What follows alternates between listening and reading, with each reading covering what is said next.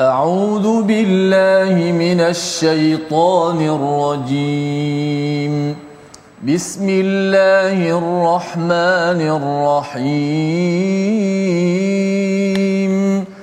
الحمد لله رب العالمين. الرحمن الرحيم. مالك يوم الدين. إياك نعبد وإياك نستعين. اهدنا الصراط المستقيم. صراط الذين أنعمت عليهم. غير المغضوب عليهم ولا الضالين.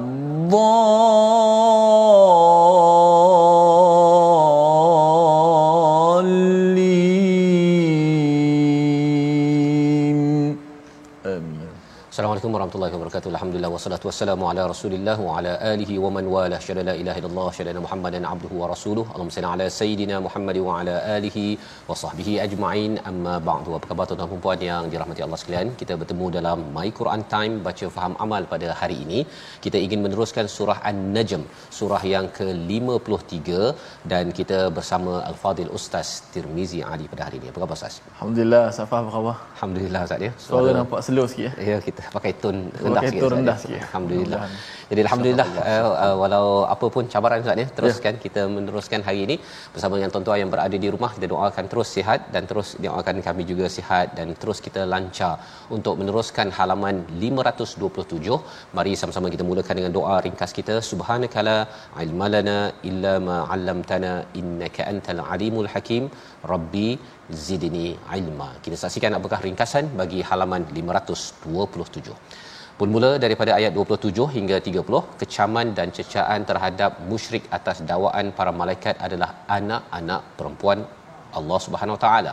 Dan kemudian pada ayat 31 hingga 32, balasan bagi orang yang berbuat buruk dan orang yang berbuat baik serta kriteria orang yang berbuat baik dan diikuti pada ayat yang ke-33 sehingga ayat 41 kecaman dan cercaan terhadap sebahagian orang musyrik yang menjadi kelompok orang kaya kerana berpaling daripada mengikuti kebenaran dan juga pada ayat 42 hingga 44 beberapa sifat ar-rab bahawa Allah akan mengembalikan manusia seperti sedia kala. Mari sama-sama kita lihat dahulu ayat 27 hingga 32 memulakan majlis kita pada hari ini. Bersama silakan Ustaz. Terima kasih Fadil Ustaz Fazrul, penonton-penonton sahabat-sahabat Al-Quran yang kasih sekalian. Alhamdulillah, mudah-mudahan syukur kepada Allah Subhanahu Wa Taala. Dapat lagi sekali kita bersama-sama dalam My Quran Time baca faham amal dan kita doakan mudah-mudahan Allah Subhanahu Wa Taala menyembuhkan uh, suara Ustaz Fas uh, dengan uh, dapat uh, seperti biasa balik. Uh, walaupun uh, suara agak parau agak agak uh, parau ketika ini tapi masih lagi uh, boleh meneruskan dengan suara yang agak rendah tapi insya-Allah mudah-mudahan yang penting kita dapat sama-sama belajar Al-Quran Karim syafaqallah Ustaz Fas.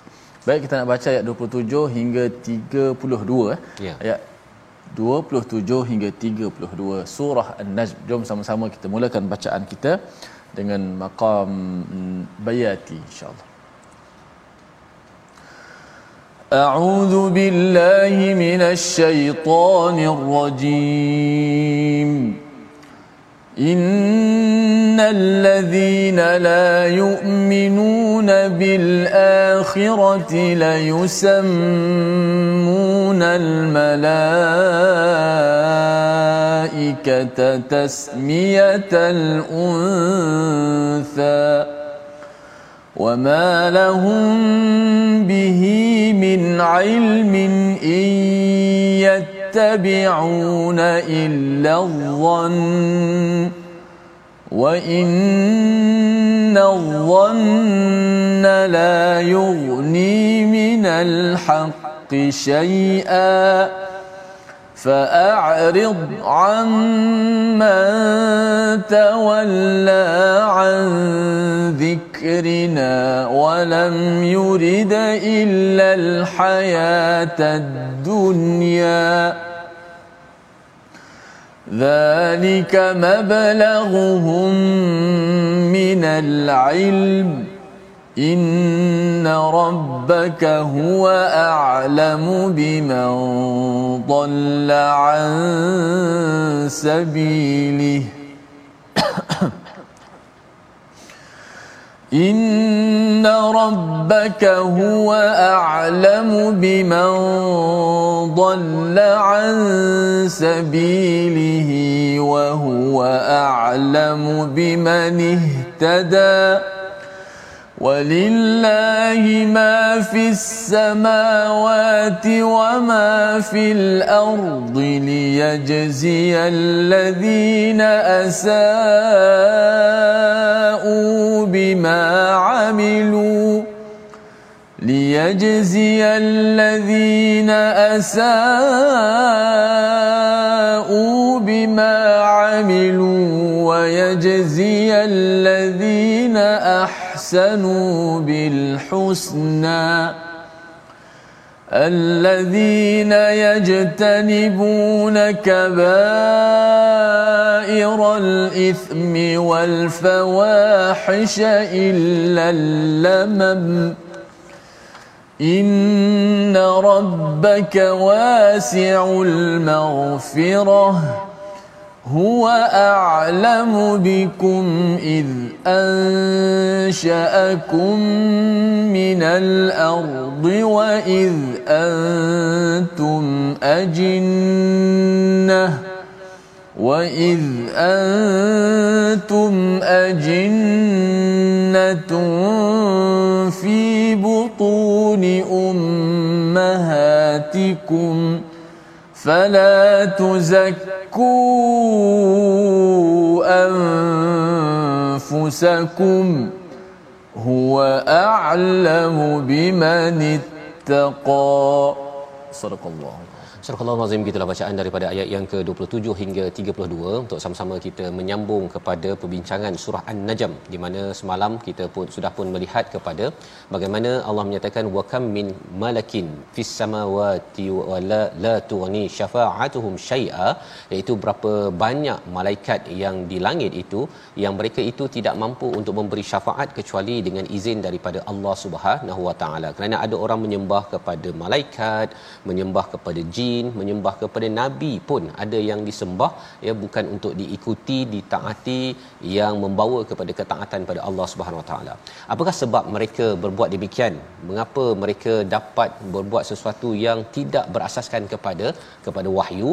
Allah menyatakan innal ladzina la yu'minuna bil akhirah. Sesungguhnya mereka yang tidak beriman kepada hari akhirat la yusammunal malaikah. Mereka menamakan malaikat itu dengan nama perempuan maksudnya hmm. dia namakan perempuan dan apa yang kita boleh faham di sini orang yang tidak takut tidak beriman pada hari akhirat ini mereka sanggup membuat teori-teori mereka sendiri. Mereka kata boleh pergi ke gunung jerai ya bolehlah mandi dengan air kolam ini nanti boleh sembuh penyakit itu ini apa sebagainya. Itu semua adalah orang yang tak takut akhirat juga orang takut akhirat dia tidak akan tidak akan buat teori-teori palsu. Kan pandai-pandai pula cakap gunung jerai gunung daik apa sebagainya ya. Gunung daik bercabang tiga tu tak ada masalah dalam pantun kan. Tapi amalan-amalan khurafat itu mereka kadang-kadang ada tok guru yang memberi tahu perkara-perkara tersebut. Tetapi tok guru ataupun yang mengikutnya itu tidak sebenarnya beriman. Ini Allah bongkarkan ya kerana kalau mereka takut pada hari akhirat maka mereka tidak akan mengikut kepada nafsu tetapi mengikut kepada wahyu yang sebenar-benarnya daripada al-Quran dan juga daripada hadis Nabi sallallahu alaihi wasallam. Wa ma lahum bihi min ilm. Mereka sebenarnya tidak ada ilmu, ya. Kalau ada ilmu pun mereka sebenarnya hanya mengikut kepada zon. Nah, apa maksud zon yang kita dah belajar sebelum ini iaitu prasangka. Mereka tidak ada asas ilmu yang daripada al-Quran daripada as-sunnah mereka membuat teori-teori yang sendiri. Wa inna dhanna la yuni minal haqqi syai'a. Dhan ya teka-teka prasangka teori-teori yang tidak berasas dia tidak berguna langsung pun dalam membawa kepada kebenaran. Ya ada orang kata tak apalah kita campur-campur sikit dengan yang prasangka dengan yang Quran dan sunnah. Takkan semua Quran sunnah? Quran sunnah aja kan? Quran berapa halaman saja. Ada yang cakap sampai begitu ustaz. Ya ada yang kata bahawa kalau kita belajar daripada Quran ni saja nanti uh, macam mana pula pendapat-pendapat lain? Hidup ni lebih luas daripada Quran. Itu adalah pendapat-pendapat mengikut kepada zon dan sudah tentunya ada kaitan dengan nafs ataupun hawa yang telah dijelaskan semalam di mana Allah memberi komentar orang-orang yang ikut zon ini sebenarnya dia juga dah prasangka akhirnya dia mengikut kepada hawa nafsu dan akhirnya tidak mem- mampu membawa kepada sebarang kebenaran. Al-haq syai'a sedikit pun ya tidak terkait. Fa'arid apa yang perlu dibelak, uh, yang perlu dilakukan oleh nabi kepada orang-orang yang yang berprasangka yang tidak berasaskan ilmu ini uh, berpalinglah ya daripada mereka yang berpaling ini. Maksudnya jangan layan kepada orang begini anzikrina walam yurid illal hayatad dunya. Ya mereka ini sebenarnya tidak ada lain selain daripada inginkan kepada kepada kehidupan dunia semata-mata Allah bongkar sekali lagi. Kalau tadi Allah cakap bahawa mereka tidak beriman pada hari akhirat, rupa-rupanya kerana mereka inginkan dunia. Mengapa dunia Ustaz ya? Dia bawa hurafat ini, dia boleh buat bisnes pun. Kan? Kalau nak pergi ke atas nanti beli ayam golek ke, ayam apa kain kuning ke, macam-macam lah. Lepas tu bagi upah kepada si cikgu tersebut ataupun kepada siapa yang bawakan teori-teori tentang hurafat tersebut, itu adalah peluang bisnes ataupun nak menaikkan darjat eh, nak menyatakan bahawa saya ada teori ada kaedah yang lebih shortcut berbanding dengan kalau kita memohon terus pada Allah untuk disembuhkan daripada sebarang penyakit. Perkara-perkara ini perkara yang perlu kita beri perhatian dan Allah membongkar mereka ini inginkan kehidupan di dunia semata-mata zalika mablughuhum minal ilm. Ha ya. Ini adalah tahap paling tinggi daripada ilmu mereka. Ini sebagai satu pelecehan, sebagai satu penghinaan Allah kepada mereka yang katanya ada ilmu tapi ilmu mereka hanya boleh berhenti sampai dunia semata-mata ya padahal inna rabbaka huwa a'lamu biman dhalla an sabili wa huwa a'lamu biman ihtada. Hmm. Allah tahu siapa yang sesat dan yang mendapat hidayah Ustaz ya. Hmm. pasal bila dapat hidayah dapat Quran dapat as-sunnah ini kita ikut syariat yang lengkap dia bukan sekadar sampai di dunia yang kita hidup ini semata-mata. Kita boleh mengetahui sampai alamul ghaib sampai ke akhirat dan itu adalah ilmu yang yang lebih diperlukan.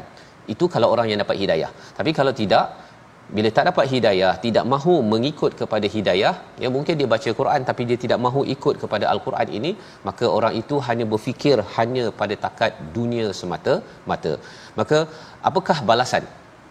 Balasan pada mereka yang sesat yang tidak mahu mengikut ilmu yang benar dengan mereka yang mahu mengikut hidayah dan berbuat kebaikan ayat 31 kita baca sekali lagi kerana ini adalah satu penerangan satu peringatan yang perlu kita beri perhatian. Terutama kalau kadang-kadang kita tengok saat ni ada hmm. orang buat nampak macam buat baik. Dia derma dia tolong orang buat baik dengan ibu ayah dan sebagainya tetapi rupa-rupanya Allah memberi amaran. Dalam ayat 31 kita baca sekali lagi bersama Ustaz Tir Baik, Masya Allah. Eh, dalam kita melakukan kebaikan, sudah pasti kita mengharapkan eh, ganjaran pahala daripada Allah Subhanahu Wa Taala. Namun dalam buat kebaikan juga, kita pasti kena mengetahui tentang uh, prasyarat ataupun masalah hati dan sebagainya uh, supaya kita dapat mengambil uh, kebaikan itu dengan baik, dapat melakukan dengan sempurna. Dan kita dengar ayat 31, Safas akan uh, tadabbur sebentar nanti. Walillahi ma fis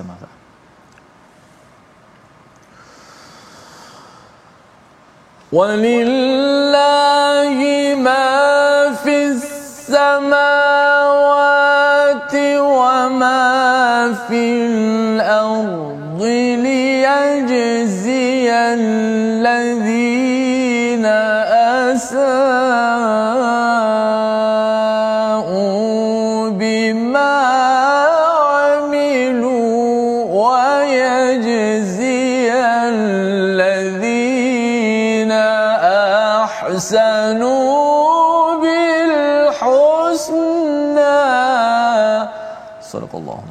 Surah Allah Azim dan milik Allah lah apa yang ada di langit dan yang apa yang ada di bumi. Dia akan memberi balasan kepada orang-orang yang melakukan kejahatan sesuai dengan apa yang telah mereka lakukan dan dia akan memberikan balasan kepada orang yang membuat kebaikan dengan pahala yang yang lebih baik. Al-Husna itu adalah yang paling-paling baik.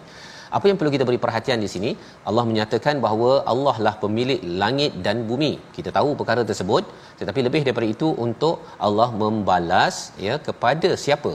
Kepada orang yang berbuat keburukan bima amilu. Ha, kat sini sebenarnya istilahnya sepatutnya kalau asau bima uh, sayyi'ah maksudnya uh, memberi keburukan kepada amalan keburukan yang dibuat. Tetapi Allah gunakan perkataan amilu. Mengapa perkataan amilu? Biasanya perkataan amilu ini adalah uh, perkara kebaikan. Tetapi kebaikan yang dibuat amal kebaikan itu dibuat atas dasar yang tidak benar. Satu ilmunya tidak benar ataupun niatnya tidak benar ya. Contoh contohnya ada orang pada zaman dulu Ustaz ya. Kalau hmm. tengok dalam surah al-maun itu pembesar-pembesar di Mekah itu mereka sembahyang mereka sembahyang ya. Mengapa mereka sembahyang?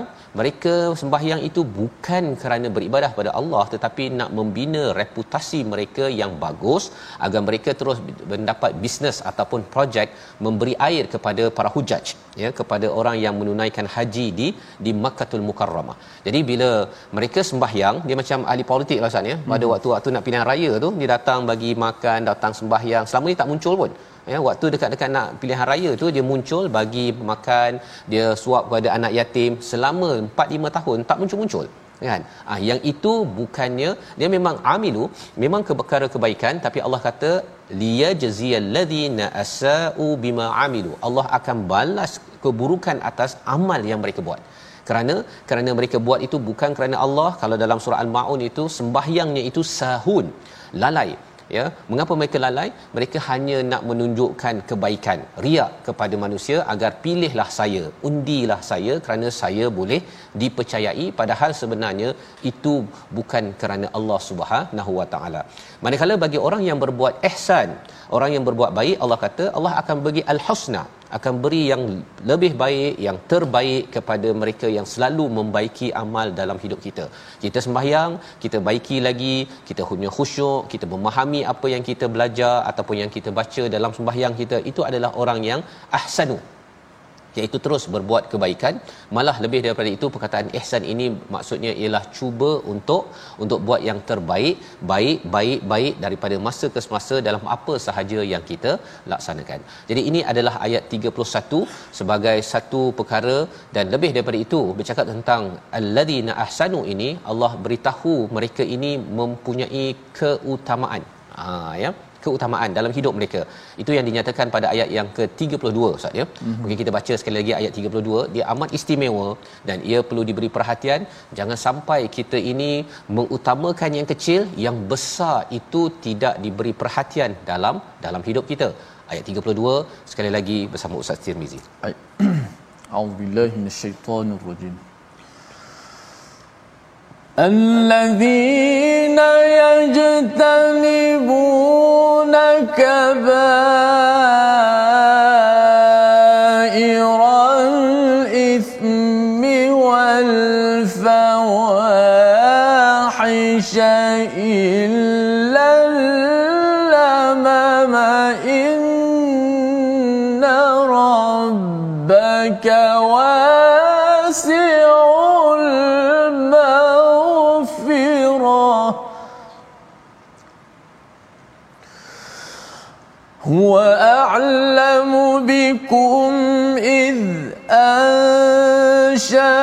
أنشأكم من الأرض وإذ أنتم أجنة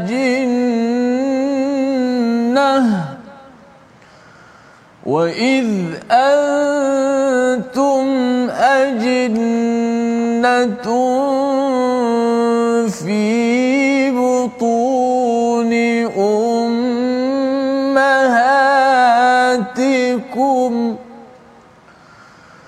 فلا تزكوا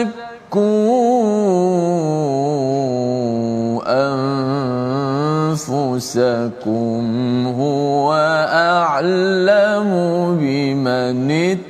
taqwa sallallahu Surah Al-Azim ayat yang ke-32 ini adalah ayat yang panjang Ustaz ya. Hmm. Ada empat baris di situ. Jadi kita nak lihat sedikit demi sedikit ya. Kita tengok pada apakah sifat ahsanu orang yang berbuat baik. Ya, kita tahu orang buat baik ini terus baiki kualiti apa yang dibuat tetapi Allah memberi highlight alladzina yajtanibu nakaba'iral itham wal fawahish illa lamam ya. Orang yang berbuat baik ini dia mempunyai keutamaan dalam hidupnya iaitu dia menjauhi perkara-perkara dosa besar dan perkara-perkara keji kecuali al-lamam Ha, okey, baik kita tengok dahulu kepada ayat janibu nabakaba iral itham. Apa dosa besar? Contohnya seperti membunuh, berzina, riba, menipu ataupun arak. Ya, ada pelbagai ya kalau ikut Imam Zahabi itu ada sekitar 60 70 dosa-dosa besar ya termasuk homoseksual, perkara-perkara yang tidak dibenarkan. Maka ini adalah keutamaan bagi orang yang ihsan ataupun ahsanu yang kita baca dari ayat 31 ya. Dia memberi keutamaan, dia cuba jauhi perkara-perkara dosa besar ya ada orang yang cuba untuk dia menambah amal. Dia menambah zikir sunatnya menambah menambah perkara baik. Tetapi dalam masa yang sama dia tidak meninggalkan perkara dosa-dosa besar maka orang ini tidak digelar sebagai ahsanu. Ya orang yang ahsanu ini adalah yang meninggalkan dosa besar dan juga perbuatan keji ya uh, perkara-perkara keji yang tidak menjaga kepada maruah illal lamam kecuali dosa-dosa kecil. Baik. Jadi apakah apakah yang penting di sini ada orang di dalam dunia ni ustaz ya. Hmm. dia kadang-kadang dosa kecil itu dia beri perhatian. Dosa besar dia tak kisah. Ha ya. Ataupun dia bukan dosa kecil.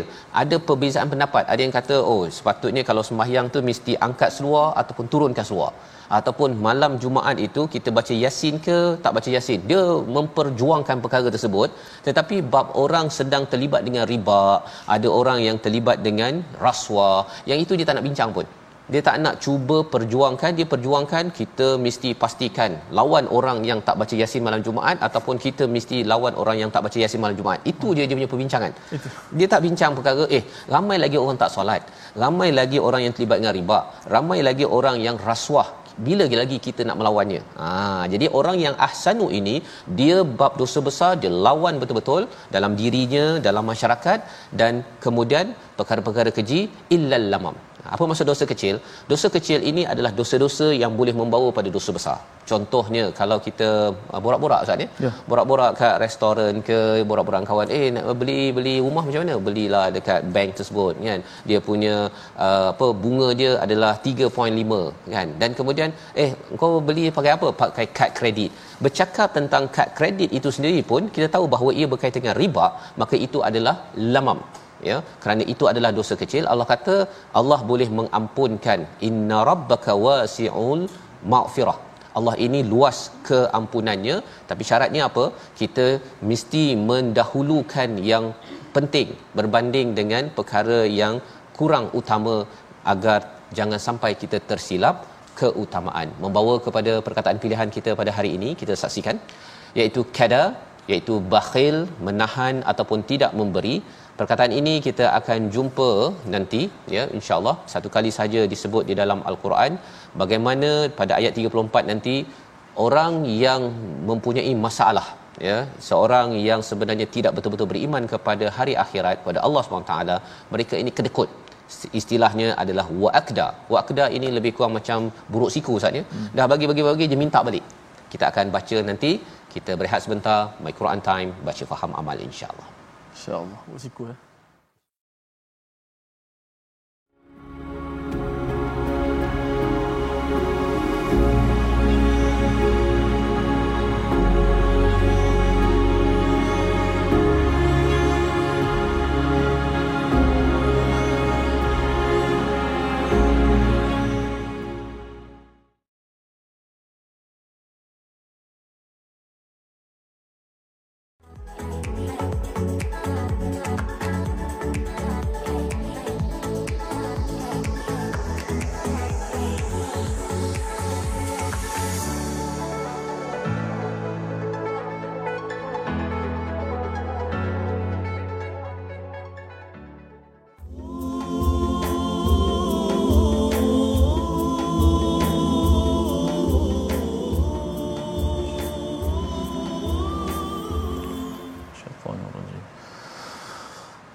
أفرأيت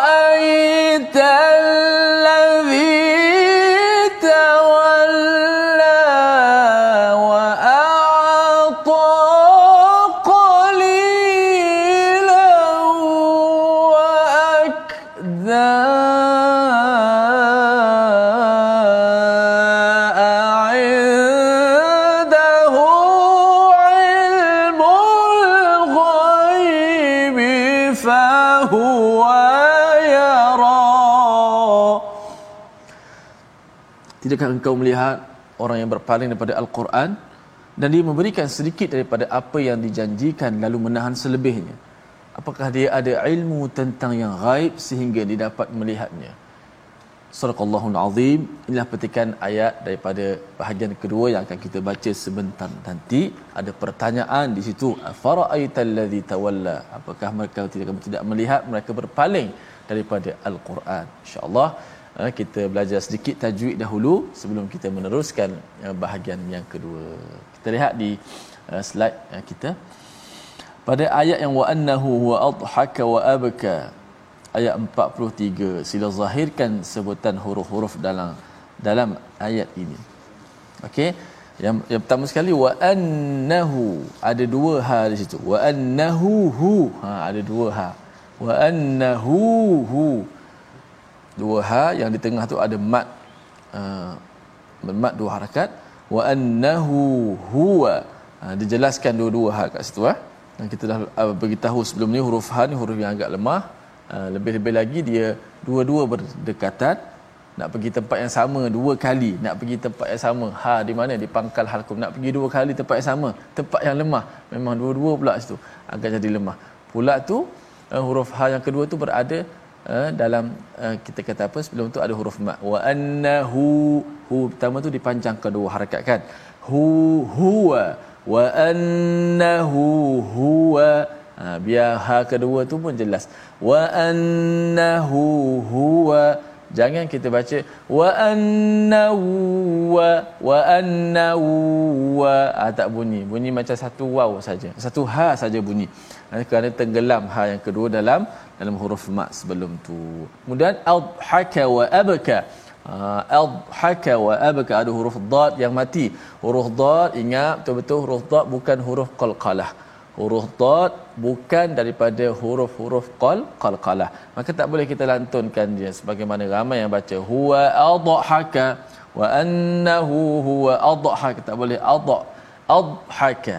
Dibunyikannya dikuatkan huruf dad ha, tetapi tidak dilantunkan seperti qalqalah qaf umpamanya aqa ha, seperti uh, ta nutafah. Ha, tapi dad tidak ada qalqalah وأنه هو adhaka wa abaka satu dua tiga wa annahu huwa adhaka wa abaka sadaqallahu alazim wallahu a'lam Terima kasih ucapkan pada hmm. Ustaz Timizi ya bagaimana untuk kita membaca dengan jelas uh, perkataan wa annahu huwa yeah. seperti tadi Ustaz ya mm-hmm. diberikan penekanan untuk pastikan bahawa hurufnya jelas dan mengapa mengapa ada dua kali pula di situ ya wa annahu itu sebenarnya sesungguhnya dan sesungguhnya dia tetapi ada ulangan huwa di situ.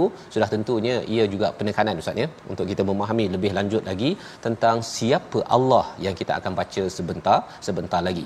Namun sebelum itu kita lihat dahulu kepada ayat 32 di mana kita sudah pun dijelaskan orang-orang yang ahsanu itu adalah yang mengutamakan yang utama ya jangan tersilap keutamaan ya apabila bercakap tentang inna rabbaka wasi'ul maghfirah. Allah mengampunkan kepada dosa-dosa kecil apabila seseorang itu uh, menjauhi dosa-dosa besar dan juga perkara keji. Malah kalau katakan terlibat dengan dosa besar perlulah diusahakan untuk mendapat keampunan daripada Allah. Allah menyatakan huwa a'lamu bikum id ansha'akum minal ardi wa idza antum ajinnatun fi butuni ummahatikum. Allah mengetahui ya tentang dia menciptakan kamu daripada bumi ini daripada tanah dan kemudian kamu berada pada janin dalam perut ibu-ibu kamu. Maksudnya apa di sini? Sebenarnya Allah nak menyatakan bahawa Allah amat mengetahui Allah amat mengetahui siapa kita sebenarnya ya. Ada buat dosa besar ada buat perkara fahisyah ke ataupun buat dosa kecil Allah tahu. Allah tahu. Dan adakah kita diampun ke tidak Allah tahu. Dan atas dasar itu dalam kehidupan kita ini fala tuzakku anfusakum. Janganlah kamu menyucikan diri kamu Ha, jangan menyucikan ini ustaz ni kata bahawa saya ni dah baca Quran banyak ni dekat nak habis 30 juzuk dah. Kemudian saya solat, saya infak dah umrah 2 3 kali, haji 4 3 kali, kan? Bila kita cakap begitu nak menunjukkan bahawa, "Oi, alhamdulillah lah saya ni dah 30 juzuk dah tadabbur." Perkataan-perkataan itu adalah perkataan menyucikan diri. Allah kata jangan buat begitu. Mengapa? Kerana Allah lebih mengetahui ya bahawa kita masih ada lagi dosa besar masih ada lagi fawahish dan ada dosa-dosa kecil yang masih lagi belum settle. Dan lebih daripada itu Allah tahu dia kalau tak ya, kalau sebelum Allah tahu Allah tahu ni memang betul-betul sampaikan dalam perut ibu kita Ustaz mm-hmm. dia kalau tanya pada mak kita pun mak saya Ustaz kalau tanya ini uh, Fazrul ni dulu waktu kecil dia buat macam mana perangainya macam mana? Mak kita tahu mak kita tahu ataupun tanya isteri kita kan? Isteri kita tahu apa kelemahan. Itu baru mak dan isteri pun kita dah dah tunduk hmm. tu. Pasal kita ada kelemahan. Apatah lagi kalau kita bercakap tentang Allah yang mengetahui sejak daripada perut mak kita lagi sampailah kita berada di mana buat apa. Jadi atas dasar itu Allah bawakan peristiwa ataupun ciri orang ahsanu ialah dia tak suka menyucikan diri dia selalu merendahkan diri dan itulah yang Allah uh, beri conclusion ataupun kesimpulan huwa a'lamu bimani taqa. Allah yang lebih mengetahui siapa yang ber, bertakwa sebenar benarnya yang layak untuk diberikan ganjaran sebaik-baiknya apabila sampai di di akhirat nanti. Sebabnya kita nak meneruskan lagi bagaimana kita nak mengelakkan diri kita daripada menjadi orang yang tidak bertakwa ayat 33 hingga 44 untuk kita sama-sama cermati, ikuti agar kita selalu berteraskan wahyu bukan berteraskan nafsu. Bersama Ustaz Tirmizi. Baik, Alhamdulillah, terima kasih Fadil Ustaz Faz yang beri pencerahan dan perbandingan ataupun uh, cara analogi yang mudah untuk kita memahami hakikatnya, banyaknya kita dosa, banyaknya kelemahan kita dan kita janganlah berbangga-bangga dengan diri kita dengan amalan kita yang sedikit ini. Tapi sentiasa kita melihat kelemahan diri kita untuk kita sama-sama baiki. Dan Allah Subhanahu Wa Taala tidak pelik kita banyak melakukan dosa tapi pelik kalau kita tidak mahu minta ampun kerana Allah Taala Maha Pengampun Maha menerima taubat. Ayat 33 dan hingga 3 44 33 hingga 44 sama-sama kita baca.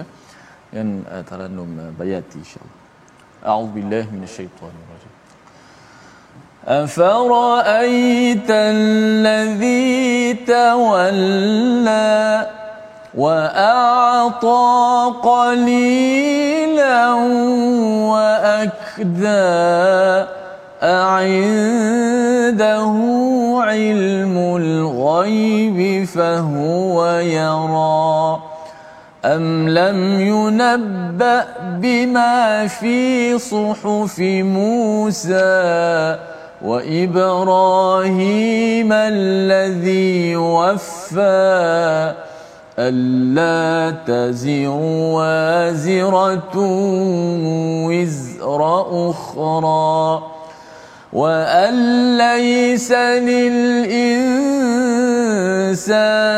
إلا ما سعى وأن سعيه سوف يرى ثم يجزاه الجزاء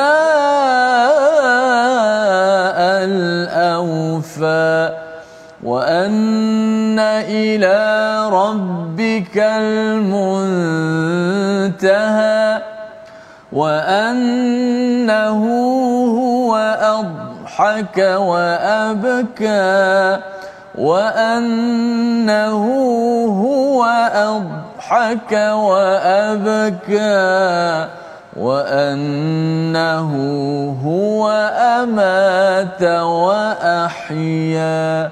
صدق الله.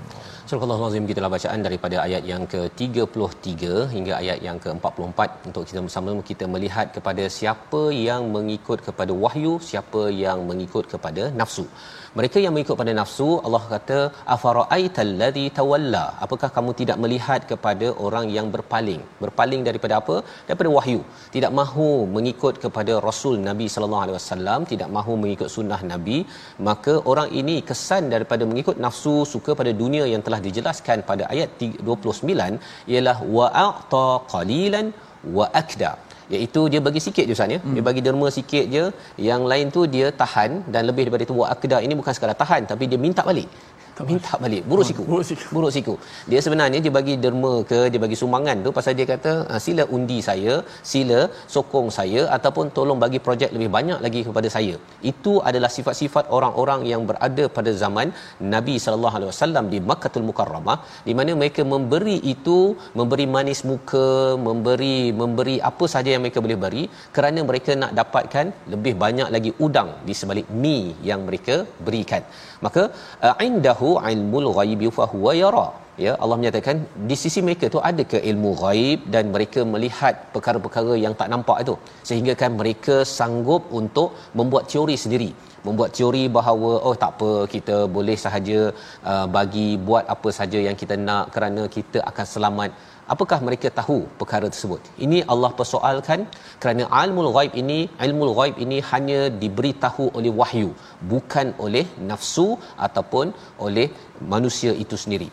Pada ayat yang ke-36 amlam yunabba bima fi suhufi Musa iaitu atau apakah belum diberitakan kepadanya apa yang ada dalam lembaran kitab suci yang diturunkan kepada Nabi Musa iaitu kalau kita bercakap tentang dia tak percaya pada Quran dia tak percaya ke kepada suhufi Musa ini maksudnya balik pada sejarah Ustaz ya hmm. dan juga wa Ibrahim alladhi waffa iaitu kepada Nabi Ibrahim yang selalu menyempurnakan janjinya.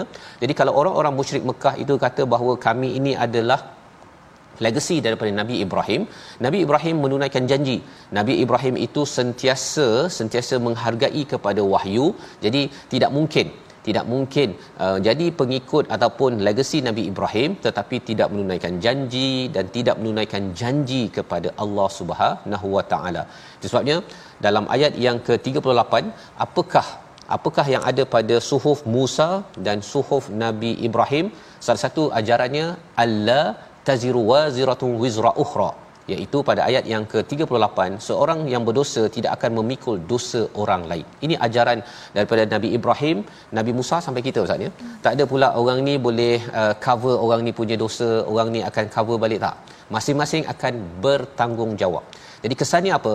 Kalau katakan di peringkat orang-orang di di di uh, musyrik Mekah itu dia kadang-kadang dia harapkan berhala akan memberi syafaat kepada dia.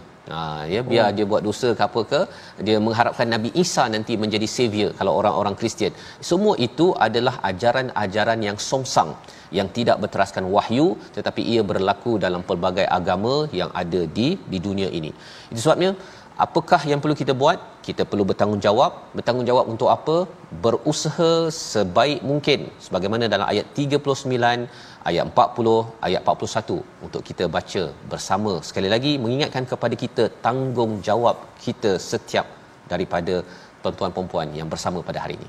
Silakan ustaz. Insyaallah safas eh, dulu biasa orang selalu cakap safas uh, tanggung dosa aku. Dapat hmm. aku tanggung dosamu ha ya pakai satu. Maknanya al-Quran adalah alla taziru wa ziratu wizra ukhra. Tidak menanggung dosa orang lain uh, pun begitu uh, bahaya, uh, mungkin tapi kesalahan, kalau kita boleh buat kesalahan-kesalahan seperti fitnah itu uh-huh. sehingga dalam hadis menyebut uh, kita boleh itu dosa yang kita lakukan uh, kepada seorang itu sehingga kita boleh apa nama ni hilang pahala kita sedekah kepada yeah. dia dan pikul pula dosa. Uh-huh. sebagaimana dalam hadis. Tapi ada pun asasnya beginilah dalam ayat yang ke-38 kita nak baca ayat 39 40 41 uh, sebagaimana kata Ustaz Fah. Tanggungjawab kita sebagai selaku insan uh, untuk kita sama-sama melakukan amal soleh أعوذ بالله من الشيطان وأن ليس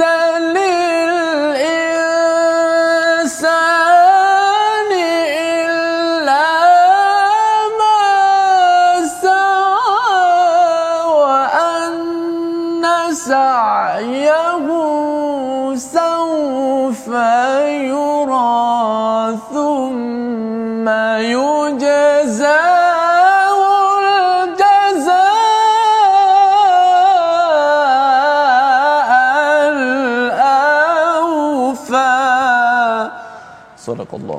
Sadaqallah nazim ayat yang ke-39 dan manusia hanya memperolehi apa yang telah diusahakannya. Ya, Allah menjelaskan wa alaysa lil insan illa ma sa'a. Ma sa'a, ma amala, ma fa'ala. Tetapi bila bercakap tentang sa'a ini maksudnya dia bersegera. Ya, bersegera. macam kita sa'i itulah bersegera kan. Kita antara Safa wal Marwah itu segera hajar mencari air untuk si anak tersebut maka dalam hidup kita ini apa yang kita usahakan kita kena usahakan segera dan bersungguh-sungguh. Itu yang diwakili oleh perkataan sa'a. Maka apa yang kita usahakan bersungguh-sungguh itu walaupun kadang-kadang penat ustaz ya? Penat juga. Bukan kita tak penat bila kita berusaha sungguh-sungguh sebagai ibu sebagai ayah sebagai adik-adik anak-anak pelajar yang belajar di sekolah penat. Ya cikgu-cikgu yang mengajar yang berada di syarikat masing-masing memang penat. Tetapi Allah menyatakan wa anna sa'yahu saufa yara yura. Iaitu apa yang mereka usahakan bersungguh-sungguh itu kamu akan lihat hasilnya. Saufa yura akan lihat hasilnya. Jadi bukannya kalau kita penat-penat ustaz ni kadang-kadang tak dapat bonus kadang-kadang tak naik pangkat kita rasakan apa hasil saya berusaha bersungguh-sungguh dekat tempat kerja kat rumah saya basuh pinggan ke uruskan rumah. Bukan dapat gaji daripada suami pun. Kalau ada yang bertanya ataupun bercakap sedemikian jawapannya wa anna sa'yahu saufa yura. Ya bahawa nanti akan nampak dia punya hasilnya. Saufa itu maksudnya bukanlah hari ini buat terus dapat hari ini ustaz ya. Saufa tu makan masa sedikit. Allah. tetapi itu janji daripada Allah Subhanahu Wa Taala pasal Allah kata thumma yujzahul jazaa'al aufa ya mereka akan diberi balasan dan balasannya aufa ya yang amat amat sempurna aufa ini adalah yang paling sempurna ustaz ya. Hmm. maksudnya kita buat apa yang kita buat itu yang terbaik bersungguh-sungguh kebaikan. Walaupun mungkin pasangan kita ke tak ada orang yang nak bayar gaji kita lebih ke dan sebagainya tetapi Allah akan sempurnakan. Mana yang lebih bagus tuan-tuan? Bagi orang yang mengikut wahyu maka dia akan cakap eh balasan Allah lah yang lebih bagus kerana Allah mengawal segala langit dan bumi. Minta daripada bos minta daripada kawan minta daripada suami ataupun isteri daripada anak sebenarnya mereka sendiri pun mengharapkan daripada Allah yang yang mempunyai langit dan bumi. Jadi bila ada mindset ini maka seseorang itu akan bersungguh-sungguh ya wa inna ila rabbikal muntaha kerana sesungguhnya kepada Tuhan kamu kesudahan tempat kembali. Ya kita walaupun kita mengharapkan kita buat sungguh-sungguh harapkan manusia tapi kita akan kembali pada Allah dan pada waktu itu kita memang harapkan balasan daripada Allah. Sehingga kan ada hadis ustaz ya yang menyatakan bila orang tu dah derma bila dah berjihad bila dah memberi ilmu. Tapi uh, akhirnya bila ditanya kamu buat untuk siapa? Oh untukmu ya Allah kadzabta. Kamu penipu kamu buat kerana manusia akhirnya pasal kamu dah dapat balasan daripada manusia habis dah balasan daripada Allah Subhanahu Wa Taala bercakap tentang al-muntaha ini sidratul muntaha adalah satu perkara yang amat jauh bagi setengah orang ustaz ya. ya. Bagi orang kata oh sidratul muntaha jauh, muntaha kita pun uh, tak pasti lagi mungkin jauh mungkin dekat. Tetapi yang nak menunjukkan Allah ini dekat perkataan pada ayat 43 wa annahu huwa adhaka wa abka. Kita baca sekali lagi ayat 42 hingga 44 untuk kita merasakan bahawa kita sebenarnya amat dekat dengan Allah dan Allah amat dekat dengan kita. Apakah persediaan kita menuju kepada Allah? Silakan Ustaz. Sama-sama kita melihat apakah bagaimana kata Ustaz Fazrul persediaan kita kerana persediaan sangat penting dalam kehidupan kita. Kalau kita di atas dunia pun kita bersedia nak pergi bercuti pun kita dah bersedia dengan kelengkapan masing-masing. Ini kita nak bertemu dengan pencipta kita yang menentukan eh, nasib kita di hari akhirat sana. Sudah pastilah persediaan kita persediaan yang penuh rapi persediaan yang terbaik insya-Allah. Ayat 42 hingga 44 A'udzubillahi minasyaitonir bismillahirrahmanirrahim وأن إلى ربك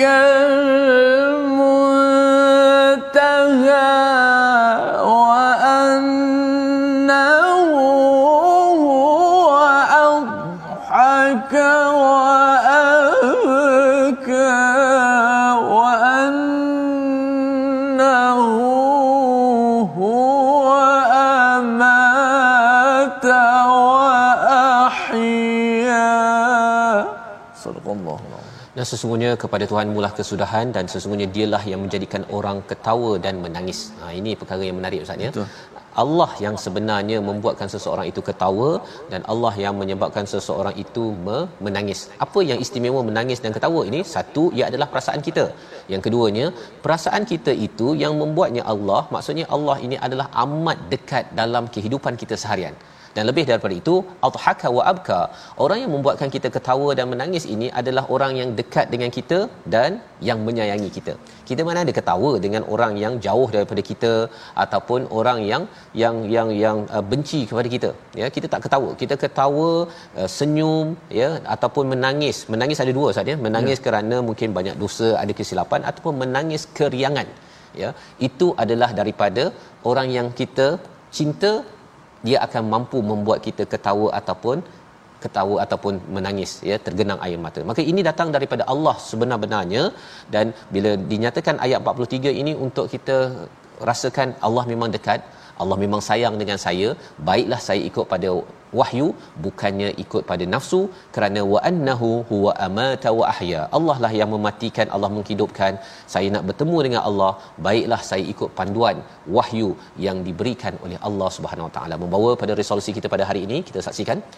Iaitu yang pertama kita berwaspada dengan orang yang melebihkan dunia dan pengaruh dia. Ya kerana kesannya itu adalah amat amat buruk.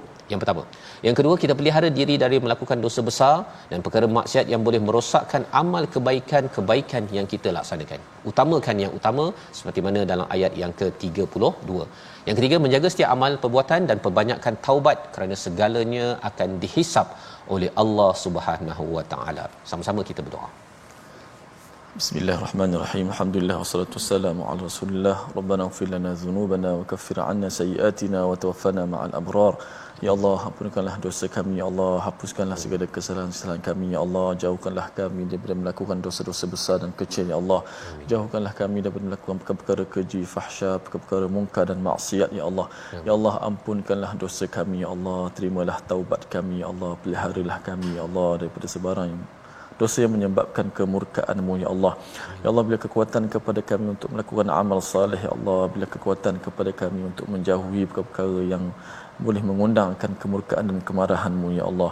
Ampunkanlah dosa kami semua ya Allah. Terimalah taubat kami ya Allah. Amin amin ya rabbal alamin Amin ya rabbal alamin. Moga-moga Allah mengabulkan doa kita agar kita dapat menjadi orang yang ahsanu ya, mengutamakan, menjauhkan daripada dosa besar, perkara fahisyah keji dan juga perkara-perkara dosa kecil mengikut keutamaan dan inilah yang kita ingin bina dalam masyarakat dalam tabung gerakan al-Quran kesedaran bahawa mengutamakan yang utama sehingga kita dapat mewujudkan masyarakat beris- beriman yang mengikut keutamaan bukan selalu bergaduh pada perkara yang bukan dinyatakan di dalam al-Quran. Kita bertemu lagi dalam halaman akhir surah An-Najm dan memasuki surah Al-Qamar. My Quran Time baca faham amal insya-Allah.